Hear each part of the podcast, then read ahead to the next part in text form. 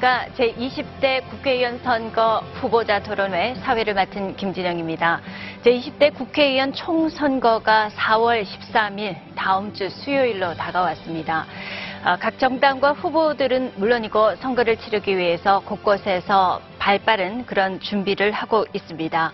4.13 국회의원 총선거를 앞두고 지역 국회의원을 뽑는 데 대한 여러분의 관심 그리고 올바른 선택을 돕기 위해서 울산 MBC가 선거방송토론위원회와 함께 후보자 토론회를 오늘부터 3일간 연속으로 보내드리겠습니다. 오늘 그 첫 번째로 북구입니다.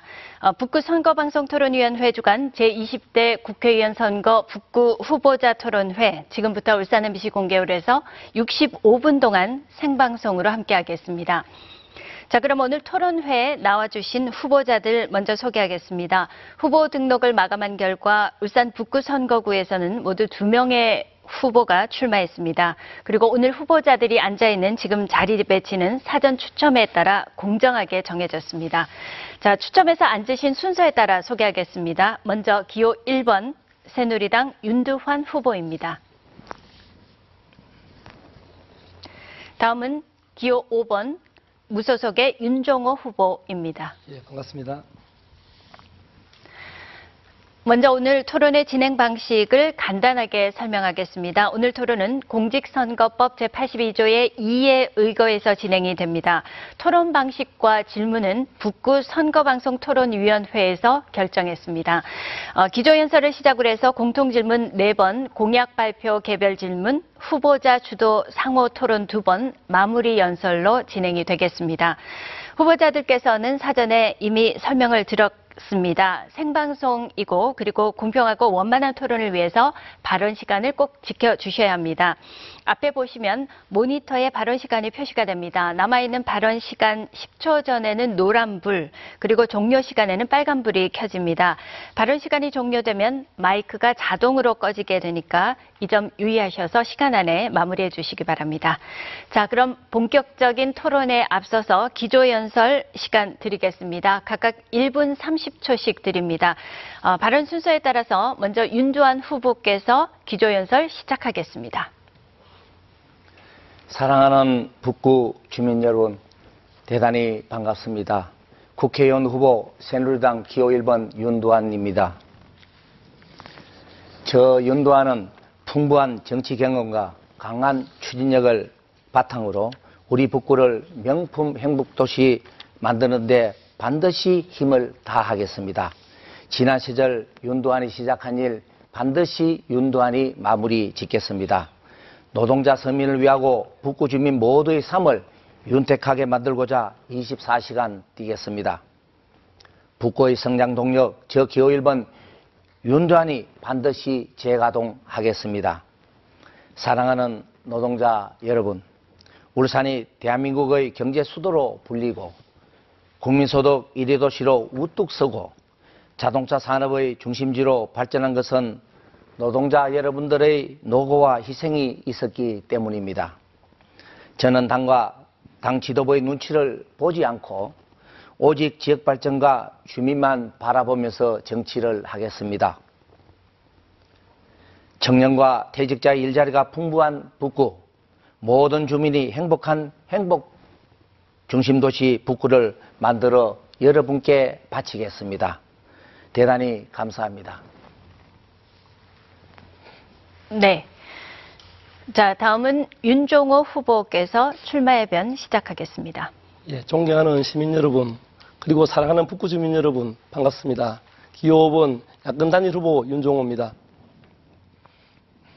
지난 연말부터 매일 새벽 5시에 일어나 많은 주민들을 만나며 열심히 달려왔습니다.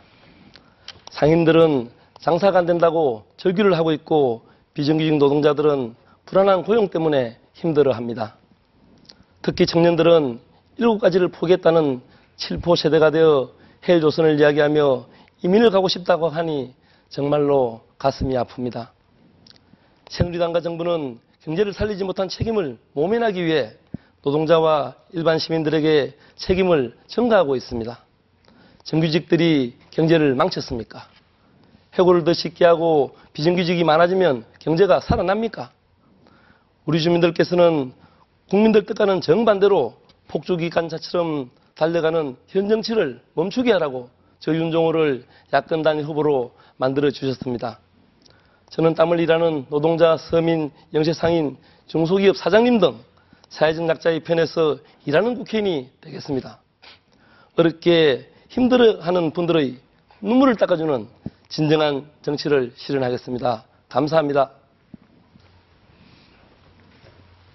네, 두 후보의 출마의 변 들어봤습니다.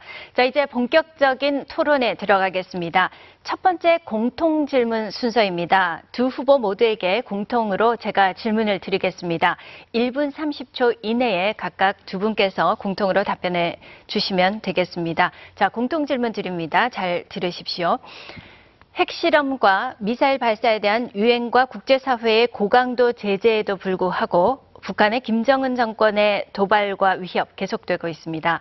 한반도 정세를 안정시키고 평화적 통일을 빠른 시일 내에 이루기 위해서 어떤 전략적 접근이 필요한지 말씀해 주시기 바랍니다. 자, 이번에는 먼저 윤종호 후보께서 답변하겠습니다. 예, 우리 그 강대국 사이에 살아왔던 우리 선조들은 국익을 중심으로 한 영리한 외교 전술을 펼쳐왔습니다. 그러나 조선 중기에는 가대한 사대주의 때문에 임진왜란과 병자 호란이 일어났습니다. 백성들은 보호받지 못하고 죽임을 당하고 약탈을 당했습니다. 지금 박근혜 정부의 외교 정책과 대북 정책이 지나치게 미국에 의존적인 것이 그때와 너무나 흡사합니다. 남북 문제를 안보 문제로 비하시켜 선거에 이용하고 있는 것입니다. 통일 대박을 외치더니 분단 쪽박을 찾습니다. 개성공단은 통일의 이증표인 6.15 선언의 옥동자입니다. 개성공단의 수익이 핵무기 개발의 자금으로 들어간다며 정부가 개성공단을 일방적으로 폐쇄했습니다. 그로 인해 수천 개의 관련 기업이 도산을 하고 15만 명의 노동자들이 길거리로 내몰렸습니다. 성급한 사대 배치 주장으로 한중 관계를 위기에 빠지게 했습니다. 가뜩이나 어려운 경제를 더 어렵게 만들고 있는 것입니다. 한반도 최고의 민생은 평화입니다. 전쟁 위험이 높아질수록 투자는 안 되고 관광객이 줄어듭니다. 수출로 먹고 사는 우리 울산은 평화적 남북 관계가 무엇보다 중요합니다. 그래서 저는 민족의 평화 통일을 위해 최선을 다할 것을 약속드립니다. 네, 다음은 윤두환 후보께서 첫 번째 공통 질문에 답변해 주십시오. 지금 남북 관계는 사실 최악의 관- 최악의 단계라고 볼 수가 있습니다.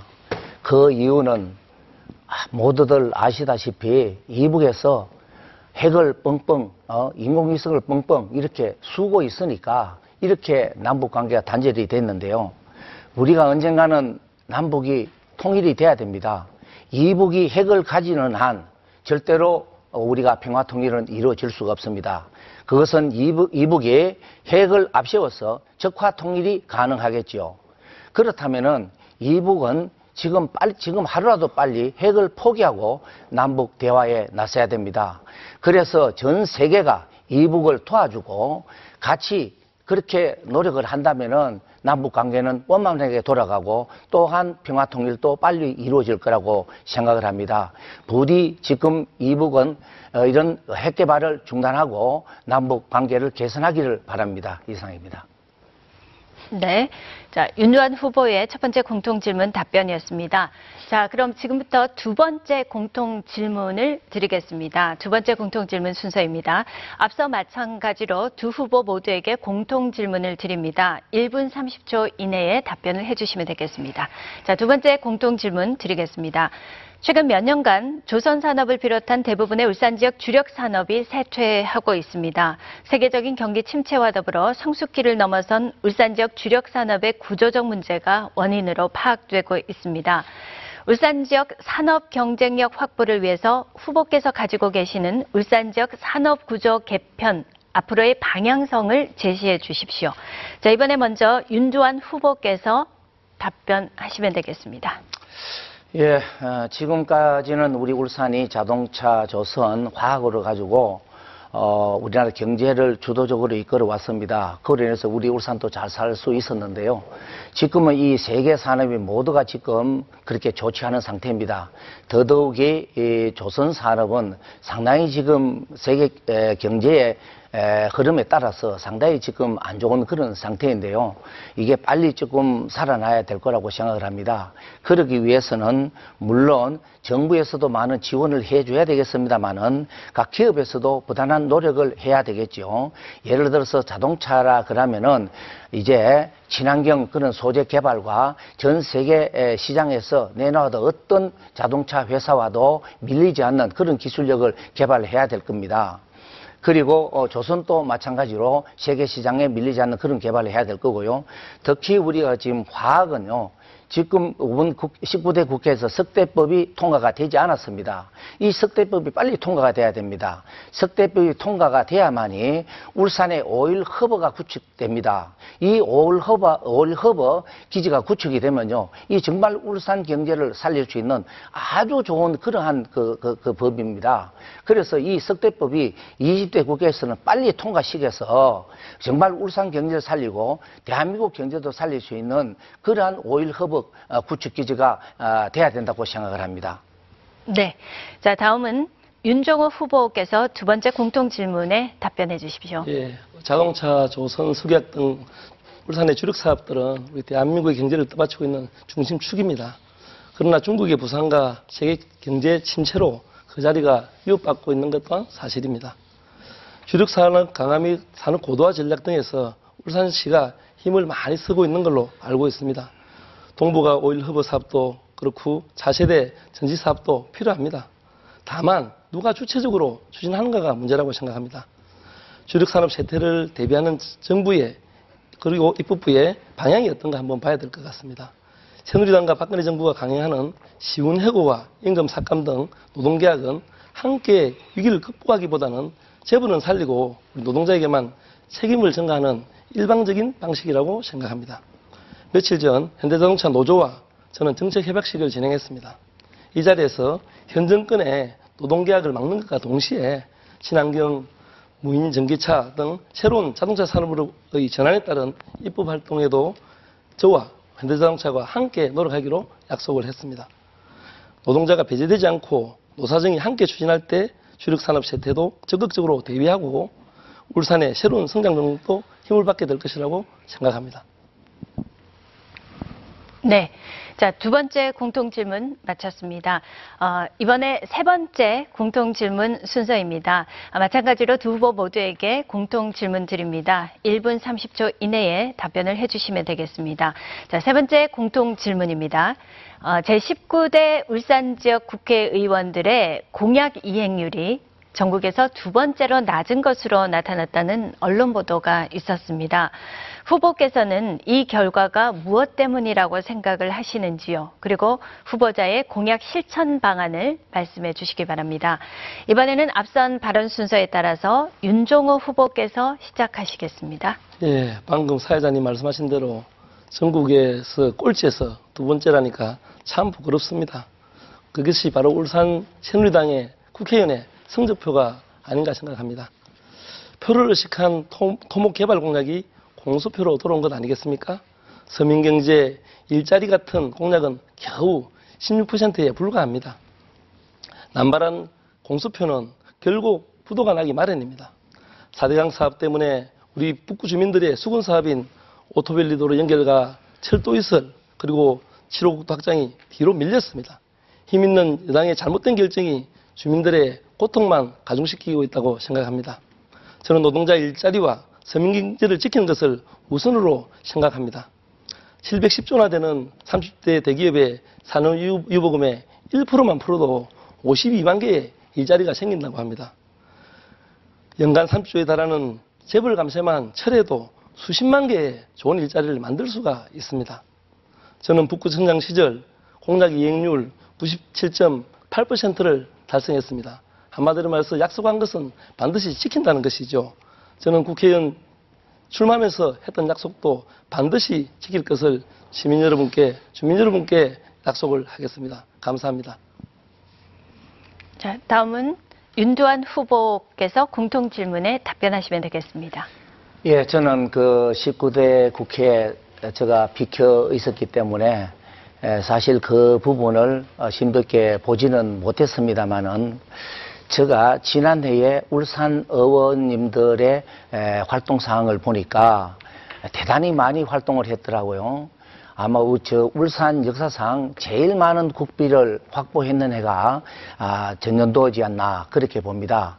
그러나 공약 이행률에 낳는 부분에 대해서는 좀 더 욕심이 많아서 좀 더 많이 하려고 어, 이렇게 공약을 많이 하다 보니까 그렇게 됐지 않나 이렇게 생각을 합니다.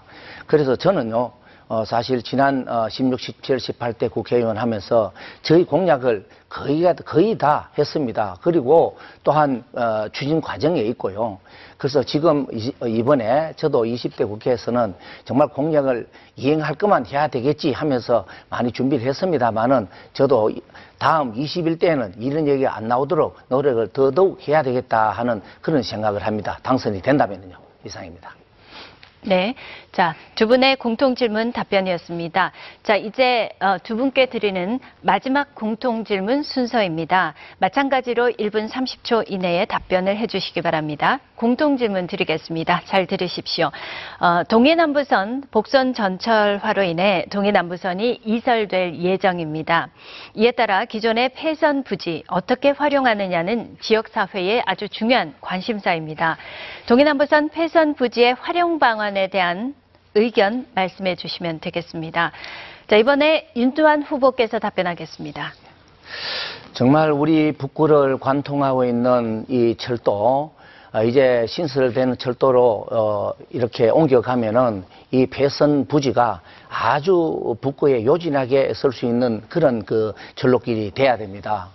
아, 그래서 저는 어, 국회 현역 국회의원에서 비켜 있었습니다마는 제가 추진했던 사업이고 제가 정부로부터 약속을 받았던 2조 4천억짜리 이런 대형 큰 공사입니다.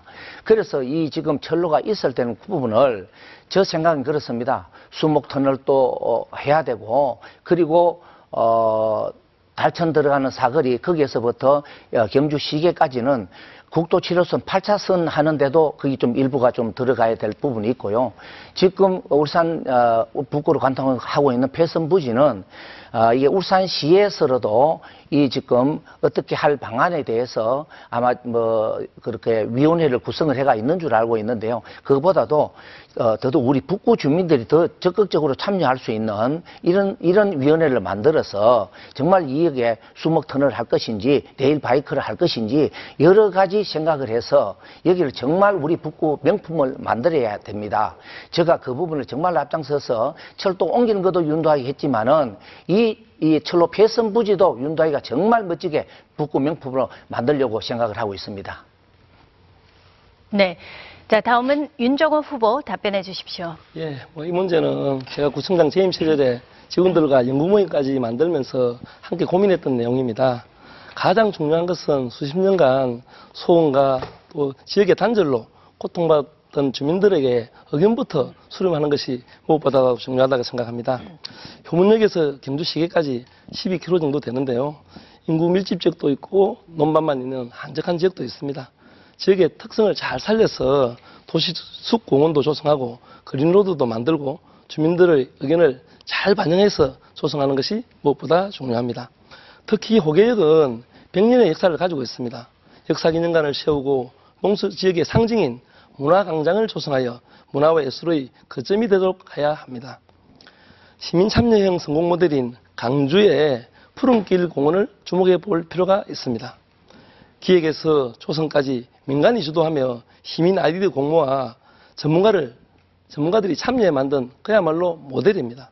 저는 폐선 부지를 주민의 뜻을 모아서 도심 속의 보배 같은 공간으로 북구의 자랑으로 만들어서 정말로 북구 주민들의 휴식 공간이 되고 멋지게 만들 수 있도록 최선을 다하겠습니다.